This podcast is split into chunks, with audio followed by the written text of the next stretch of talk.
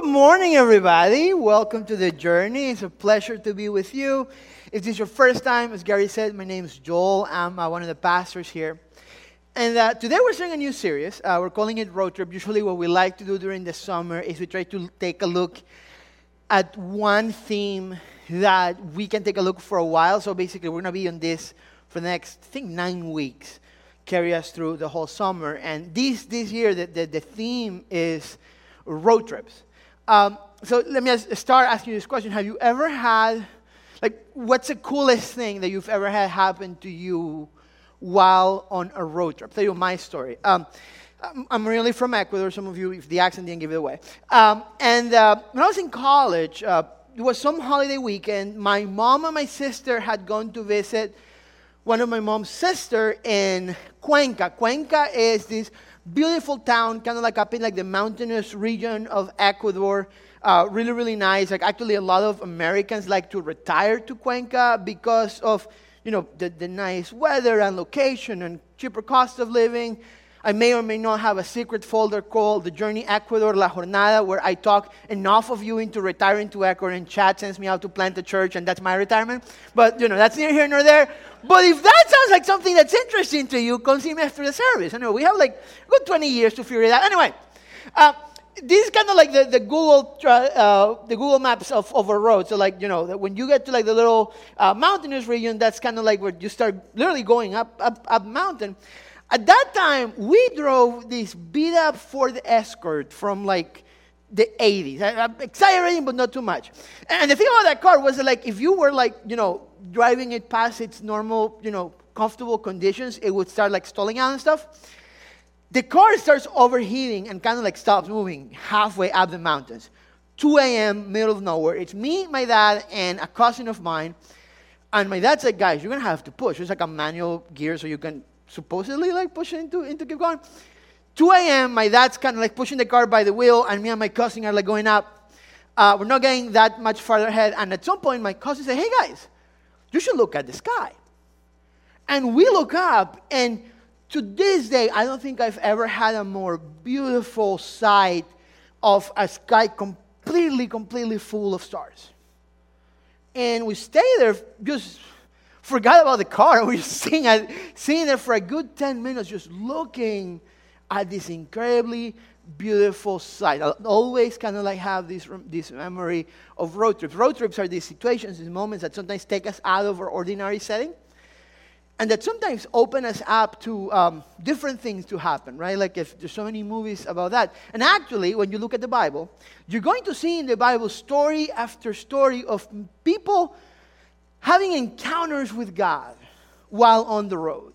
And their encounters actually so powerful they completely change their lives, not only on that trip, but going forward, the rest of their lives. That's what we're, what we're working on uh, this summer. And today I want to start with a story in the book of Genesis. So if you want to turn with me to the book of Genesis, chapter 28, I'm going to start reading on verse 10. This is Jacob's dream at Bethel. It says, Meanwhile, Jacob left Beersheba and traveled down Haran. At sundown, he arrived at a good place to set up camp and stop there for the night. Jacob found a stone to rest his head against and lay down to sleep. As he slept, he dreamed of a stairway that reached from the earth up to the heaven. And he saw the angels of God going up and down the stairway. At the top of the stairway stood the Lord. And he said, I am the Lord, the God of your grandfather Abraham and the God of your father Isaac. The ground you are lying on belongs to you. I am giving it to you and your descendants. Your descendants will be as numerous as the dust of the earth. It will spread out in all directions to the west and to the east, to the north and the south. And all the families of the earth will be blessed through you and your descendants. What's more, I am with you and I will protect you wherever you go. One day I will bring you back to this land. I will not leave you until I have finished giving you everything I have promised you. This is the word of the Lord. Would you pray with me as we start this time? Dear God, we believe that you speak to us in all sorts of settings, in road trips, and the church services. And my prayer is that this morning you would speak to us through your word, that there are things in here that your spirit wants to say to our spirit that will transform us and change us. So give us eyes to see and ears to hear what your spirit has to say. May the words of my mouth and the meditation of my heart be pleasing to you. In the name of Jesus, we pray.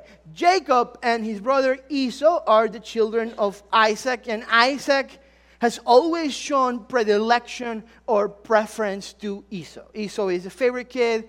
Jacob comes after him, and he's kind of like the guy that, you know, doesn't hang out with that too much. And at some point in the story, uh, his mom and him come up with this plan to trick Isaac into giving Jacob the firstborn blessing, which it's literally just like a blessing, a prayer that that, that, that prays over the son. And you would think to yourself, get over yourself, what's a big deal? But, but you have to understand at that point, that means that you are kind of like the one that will inherit all of God's favor. You're like the executor of the state. You're the guy that gets like the biggest portion of the inheritance. Like it's super, super important. They pull it off. They trick Isaac into giving Jacob this blessing. Esau finds out, and Esau, you know, like you would, he wants to kill his brother because he stole from him, right? So Jacob goes on the run. Jacob goes on a road trip. It's not a road trip on vacation, it's a road trip for his life. And this is where we find him. Like, this is the scene that we come upon. Jacob is on the run, and he finds a place that he thinks he can fall asleep, and he lays down to sleep and set up camp. And in this place, this fascinating encounter takes place where Jacob falls asleep and dreams of a Led Zeppelin song, right? Ain't that cool? Um, seriously, by the way, this is where Stairway to Heaven comes from, just so you know, right? Like very biblical, you know, rock band from the 70s. Anyway, uh, this is one of the most remarkable visions of God that someone has in the Bible. There's these angels going up and down this, this kind of like staircase and guys at the top. And I cannot even imagine what it would have been like to, to have that dream. Now, what I want to bring to your attention is Jacob's reaction to the dream. So, verse 16, he says, Then Jacob awoke from his sleep and said, Surely the Lord is in this place. And I wasn't even aware of it. He was also afraid and said, What an awesome place this is. It is none other than the house of God, the very gateway to heaven. You know, Jacob wakes up and he wonders the exact same thing that I think maybe you and I would wonder. Is there something special about this place that has allowed me to have this vision of God? As a matter of fact, when you keep reading, you know that that's what he's thinking about because of the very next thing that he does. So, verse 18 the next morning, Jacob got up very early. He took the stone he had rested his head against. Now, remember, this is not like this, like, I keep getting on Instagram the ads for the pillow cube. I don't know if you've seen it. It's like a little like square that you can use to build. It's ridiculous. But anyway, this is not what's going on. What's going on is basically you would kind of like try to find a place to sort of like hide against animals at night, and it was like a big stone. So that's kind of like what he's describing. And he says, and he set it upright as a memorial pillar. Then he poured olive oil over it. He named that place Bethel, which, by the way, Bethel worship, that's where it came from. Led Zeppelin and worship music. That's a Bible for you guys, right there. Okay. Bethel means house of God, although it was pre- previously called Luz. So he sets up this place as a memorial, uh, probably for a couple reasons, right? One is that he wants to remember this very special moment, this very special vision that he has. But I read that, and I think that maybe there's something in Jacob that's like, you know, if I ever need to get a hold of God again, it seems that this place gets better reception, right? So he wants to set up some sort of marker to remember where that place is so he can come back to it. Now, you laugh at that. But when you go through like history of how ancient religions developed their sacred places, it's usually something like that. Like somebody, you know, was smoking ayahuasca and had a vision, and now we have a temple there, right? And, and, and I'm joking, but not really. Like a lot of the holy sites in ancient religions kind of like come from some sort of like there was a special thing that happened here or somebody things happened here and that's where we built the temple in that place and it leads me to ask this question i think it's a question that's important for humanity and it's a question that occupies a lot of, of the mind of the writers of the scriptures Where is God? If I were to ask you today, where, where, where is God? And probably give me one or two answers. Well, God is omnipresent, God's everywhere, and that's true. But I wonder if a lot of us would also say, yeah, but I think he leases some office space in heaven, right? Like there, there has some sort of throne room, like there's some sort of actual setting where we think God lives, and that when we pray and if we behave really well and we pray a lot, maybe like God, we can summon him, he can show up to us. Now, what's interesting about that is that that actually goes completely counter to how you see God in the scriptures, where you see God in the scriptures. In the book of Genesis, and book we're in, if you go back to the very beginning, kind of like you have the story of creation and then you have the story of the fall, that somehow something happens that kind of like separates humanity from God. The story is like this woman that it's, it's a fruit. And the very next section, right after that story, is this Genesis 3, verse 8. When the cool evening breezes were blowing, the man and his wife heard the Lord God walking about in the garden. So they hid from the Lord among the trees. It would seem that part of what the biblical writers are trying to say is one of the main things that sin brings is this separation from this level of access to God's presence, to the reality of who God is, that was so normal that the writer can just say that God was walking around. An implication there is that this was how God, God went for an evening stroll every day in the garden.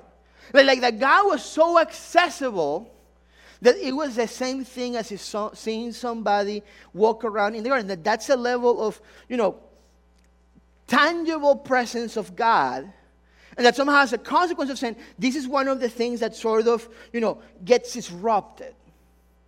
But, but if you keep reading through the Bible, what you're going to see is that the idea is not that God packed up his bags and left, right? It's not that God said, okay, I'm done with humanity. I'm going to get, you know, my angels and my things. I'm going to go back to my, to my lease space offices in, you know, uh, McLean, Third Heaven, or wherever it is that got offices and leave you all to your own, right? And I'll give you an example. For example, uh, there's this vision in the book of Isaiah that the prophet Isaiah has of the presence of God. It says this, Isaiah chapter 6, verse 1. It was in the year King Uzziah died that I saw the Lord. He was sitting on a lofty throne. So this is vision of God's offices, right? And the train of his robe filled the temple. Attending him were mighty seraphim each having six wings. I don't know what that's all. Sounds like X Men, right? Two wings that cover their faces, two that cover their feet. With two they flew. And then it says, they were calling out to each other, Holy, holy, holy is the Lord of heaven's armies. Then listen to the next line. The whole earth is filled with his glory. It would seem that part of the uh, Jewish understanding of the presence of God is that God is not just limited to his office space or to his throne or to his temple, but somehow the presence of God transcends time and space. Which is fascinating because in the Jewish understanding of the presence of God, the key idea is the temple. Like when they're in the desert, God tells them, Build me the sanctuary, the tabernacle. It's like a tent, right?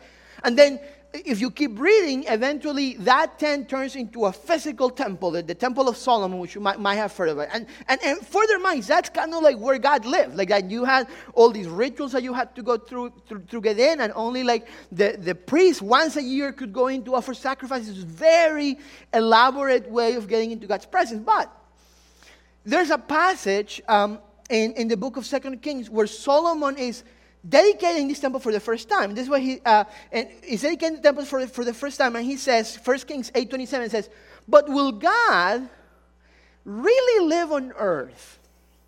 Why? Even the highest heavens cannot contain you. How much less this temple I have built?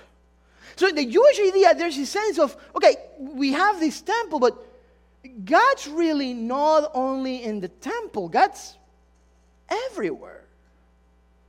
The problem, obviously, is that God might be everywhere, but we can't see Him. We can't access Him, so to speak. There's this other story in Second Kings. So in Second Kings, uh, there's this prophet Elisha, and Elisha, uh, you know, at that time there's a, a nation um, called Haram, and she's like, uh, Aram, and it's a nation that kind of like is an enemy of Israel. And they keep trying to attack Israel. And what the story says that every time the king of Aram tries to attack Israel, God would give Elisha a vision and tell the king of Israel, and the king and the people of Israel would be able to avoid the trap, right? And I was reading that this week, and I was like, Elisha was kind of like the first intelligence officer. So for all you intelligence people that come here, it's a biblical job. Okay. Anyway, so Elijah, so, so the king of Aram says, okay, I'm going to kill Elijah because this is the guy that's stopping me. He sends his armies, and the, the, the text in the scripture is that Elisha's servant wakes up one morning and they see that they're surrounded by these enemy armies. Let me read you this. 2 Kings chapter 6, verse 15. When the servant of the man of God got up early the next morning and went outside, there were troops, horses, and chariots everywhere. Oh, sir, what will we do now? The young man cried to Elisha. Don't be afraid, Elisha told him, for there are more on our side than on theirs. Then Elisha prayed, Oh Lord, open his eyes and let him see. The Lord opened the young man's eyes, and when he looked up, he saw that the hillside around Elisha was filled with horses and chariots of fire. Now, I don't want to get super sci fi ish or like whatever here, but it would seem that part of the Jewish understanding of the spiritual realm, the realm where kind of like the invisible realm, that somehow the, sometimes the Bible talks about it, where God resides, it's not someplace else, somewhere else it seems to be right here. And like Jacob, part of the problem seems to be that we're not aware of it. That on our own, we cannot make ourselves aware of it. That we cannot just close our eyes and clench our fists hard enough or be holy enough, and one time we just open, and then all of a sudden we can see the realm where God resides. However, I want to show you something. Go with me to the Gospel of John, John chapter 1, verse 14 it says, So the Word, meaning Jesus, became human and made his home among us. He was full of unfailing love and faithfulness, and we have seen his glory, the glory of the Father's one and only Son. The Gospel of John starts talking about Jesus, and the first thing that he says is that the, the word says, became human, but then he says, and made his home. The original language for that line, made his home, is actually like literally like pitched up, set up his tent. It's the same language that you read in the book of Exodus when God tells the people of Israel, Make a tent for me where I would live among my people. It's almost like the writer of uh, the Gospel of John is saying, This Jesus seems to somehow do the same thing that the temple was supposed to do of bringing the presence of God and make it accessible to us. However, there's a difference. Because in the Old Testament, to get into a temple, again, it's not like you could get into a temple. The one high priest that was like a lineage thing could get once a year after going through this purification ritual, and if not, he could die, and everybody else could like hang around and bring their offerings and see some smoke coming out of the room. But that's about it, right? But this Jesus is not like that. It's a person. A person that apparently talks to other people, that walks with other people, that hang, hangs out with other people. I love how Eugene Peterson in the message translates that verse because he says this John 1:14, the word became flesh and blood and moved into the neighborhood. Jesus comes into the world, and it's not like he sets up his tent in a special place that's far, or, far off and hard to access. It's not like going into a federal building, like going to the White House. It's not like you have to get a background check and have to know a congressman to get you a tour or whatever. No. He seems to move in next door to you. And he doesn't mind if you knock on at 3 a.m. and ask for a cup of sugar. And we know that because that's what he does. He goes into the world. Jesus becomes a walking temple, right? It's the presence of God going from town to town in the province of Judea, and people can touch him and people can get healed from him. And I, am right now I'm reading through the Gospel of Mark, and the beginning of the Gospel of Mark is all these stories about Jesus performing miracles. And, and there's this passage where he's like, and so many people just got close to him and grabbed his garment and were healed. Because the level of access to the presence of God that Jesus comes to bring seems to be such that all of a sudden anyone that can get close to Jesus can get close to God. However, let me show you something else. Same chapter of John, go almost to the end of the chapter, verse 51. So what happens is John starts giving with this poem of the word becoming flesh, and then he just starts telling how Jesus starts his ministry and recruits followers. And at the end of that recruitment process, Jesus gives his speech, John 1:51. Then he said, I tell you the truth. Listen to this.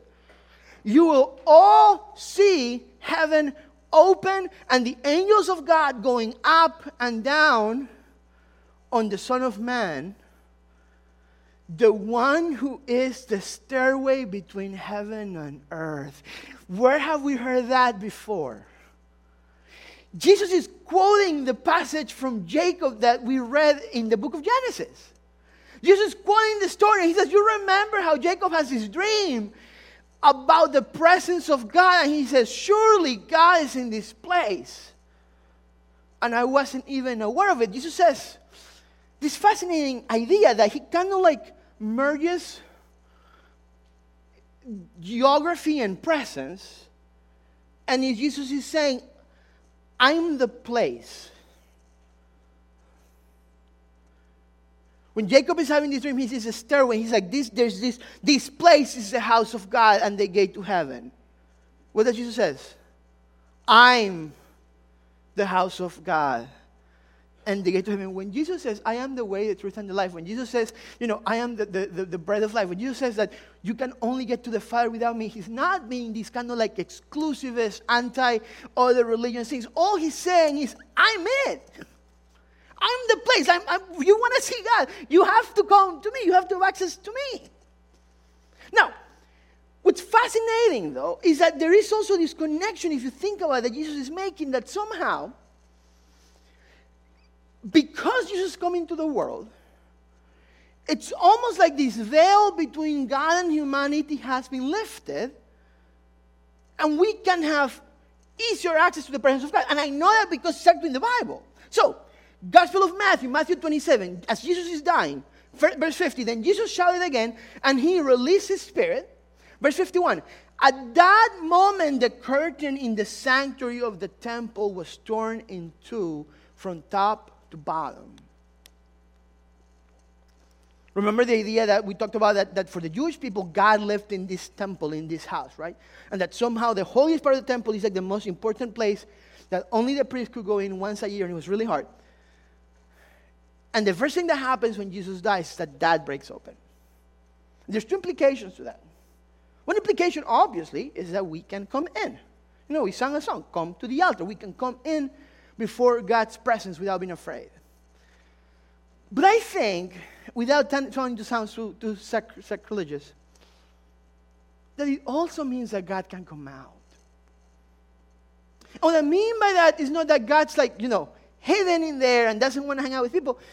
Actually, part of what I think it means is that this level of accessibility to the presence of God that you see in the book of Genesis, where God just walks around the garden, that somehow, because of what Jesus has done, the possibility for that level of access is real one more time. That we can come before the presence of God. Um, and the reason why I'm telling you this is because I think that that has implications for our lives. You know, like we're going into this summertime, and a lot of times what happens in the summer so we kind of like put God in the backseat. Not intentionally. It's not like, oh, summer's saying I'm going to be like a hidden pagan, although some people do. But, but it's more like, okay, I have all these trips and I have family coming from out of town and I'm waking later. And a lot of the things that kind of like hold up your spiritual life, like, you know, like, or life groups are not meeting. So that was one thing that kind of like draw you closer to God every week. That's not happening right now You're traveling, so like church attendance becomes like a little bit spottier. And I've seen it happen sometimes. It's kind of like this. It's not like you walk away from God, it's almost like you forget about Him, right? And then you wake up and it's October. And I think that part of the reason for that is because sometimes we think in the same way that Jacob thinks when he builds this kind of like pillar and anoints it with oil. And he's basically thinking that the main element of this vision, this experience that he has with God, is about location, right? He's like, there's better reception here.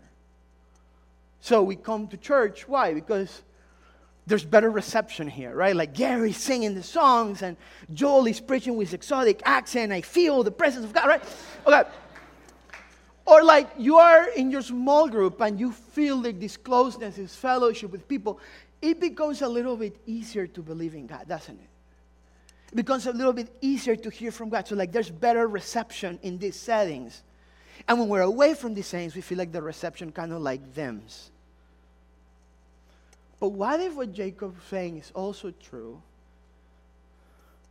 That surely God is in this place, and by this place, he means the thing that the angels, the seraphim, say in, in Isaiah the whole earth. And I just wasn't aware of it. What if God's actually present to you everywhere you go? and everywhere you are, whether you are at church or not, whether you're in a small group or not, whether you listen to like the latest worship song or not, that the presence of God is accessible if you could just become aware of it. I want to tell you is that I think that the summer in particular offers us opportunities to become aware of it. For a couple of reasons. One is this that normal because okay let's be honest for a second right? This i believe in this i'm preaching it i think it god's present everywhere. When i'm on 495 at 4 p.m i don't think surely god's in this place and i wasn't aware of it. I think the other guy is in this place right? Because he's like i'm so angry and upset and there's all this traffic right so, so a lot of times what happens like in your normal everyday life all these things are sort of like conspiring against our attention and we can't see, we can't become aware. And what if these next nine weeks are a gift from God, an opportunity from God for you to slow down a little bit and become aware? What I invite you this morning is into the, I'm calling it the spiritual exercise of reclaiming wonder. I want to invite you today to reclaim wonder. I'll just make you think of two things. And we'll close with this. Um, think about my, my story of my trip to Cuenca. I'm going up on this car, it's the middle of the night. But what happens to me is that God snuck up on me. And God snuck up on me on something that's incredibly beautiful, but it's also kind of like incredibly ordinary. It's just stars, right? We all see them. Well, here it's a lot of like, you know, side pollution is harder, but like if you were kind of like in more places closer to nature, you all see them, right? They're there. It's like something normal. And sometimes we forget how incredibly beautiful it can be. I, I don't know if you remember um, last year when the first images of the Webb telescope came out. I was obsessed with this image of like the stars being born, right? And I looked at it and it's like, that seems like Photoshop. Like, and I know it's like a composite of all these different frequency images that we take, but that's kind of like the best thing that we can come up to make it to the eyes like what is out there. And I remember when that image was making the rounds, that the first thing I thought was of this passage in the book of Isaiah. And I actually found the, the, the Facebook post I made of it, where, where, where Isaiah says, Lift up your eyes and look to the heavens. Who created all these? He who brings out the stereos one by one and calls forth each of them by name because of his great power and mighty strength. No one of them is missing. What, what made that moment so powerful to me when I'm making this road trip in the middle of the night looking at the night sky that something kind of like pierced that veil between heaven and earth and just made me aware God made that. And the summer affords you all these numbers of opportunities to interact with nature. Perhaps the most spiritual thing you can do this summer is go for a walk in a park, or go for a hike, or just slow down enough to look around and realize God is in this place. I just wasn't aware of it. One of my favorite writers is a guy named G.K. Chesterton. G.K. Chesterton starts kind of like as an atheist. And he writes this book called Orthodoxy, talking about some of the reasons why he became a Christian. And one of the reasons that he points out to nature, he says this the repetition in nature seems sometimes to be an excited repetition, like that of an angry schoolmaster saying the same thing over and over again. The grass seems signaling to me with all its fingers at once. The crowded stars seem bent upon being understood. The sun would make me see him if he rose a thousand times. The recurrences of the universe rose to the maddening rhythm of an incantation, and I began to see an idea. This is the idea, a few paragraphs down. It might be true that the sun rises regularly because he never gets tired of rising. His routine might be due not to a lifelessness, but to a rush of life. The thing I mean can be seen, for instance, in children. When they find some game or joke that they especially enjoy, a child kicks his legs rhythmically through excess, not absence of life. Because children have abounding vitality, because they're in spirit fierce and free. Therefore, they want things repeated and unchanged. They always say, Do it again. And the grown up person does it again until he's nearly dead. None of us here have experienced that. For grown up people are not strong enough to exalting monotony. But perhaps God is strong enough to exalting monotony. It is possible that God says every morning, do it again to the sun. And every evening, do it again to the moon. It may not be automatic necessity that makes all days alike. It may be that God makes every daisy separately, but has never got tired of making them. It may be that He has the eternal appetite of infancy. And this is one of my favorite lines in the English language. For we have sinned and grown old. And our Father is younger than we. What if this summer God is inviting you to reclaim wonder? To look around at the world that He has made and say, Surely God was in this place and I wasn't aware of it. Um, one of my favorite writers is a guy named Dallas Willard. I'm not reading another long quote, don't worry. Uh, and Dallas Willard, uh, in 2012, he's like, he wrote a lot about spiritual disciplines and whatnot. And in 2012, he was diagnosed with pancreatic cancer. And, and after hearing the diagnosis, he said this He says, I think that when I die, it might be some time until I know it.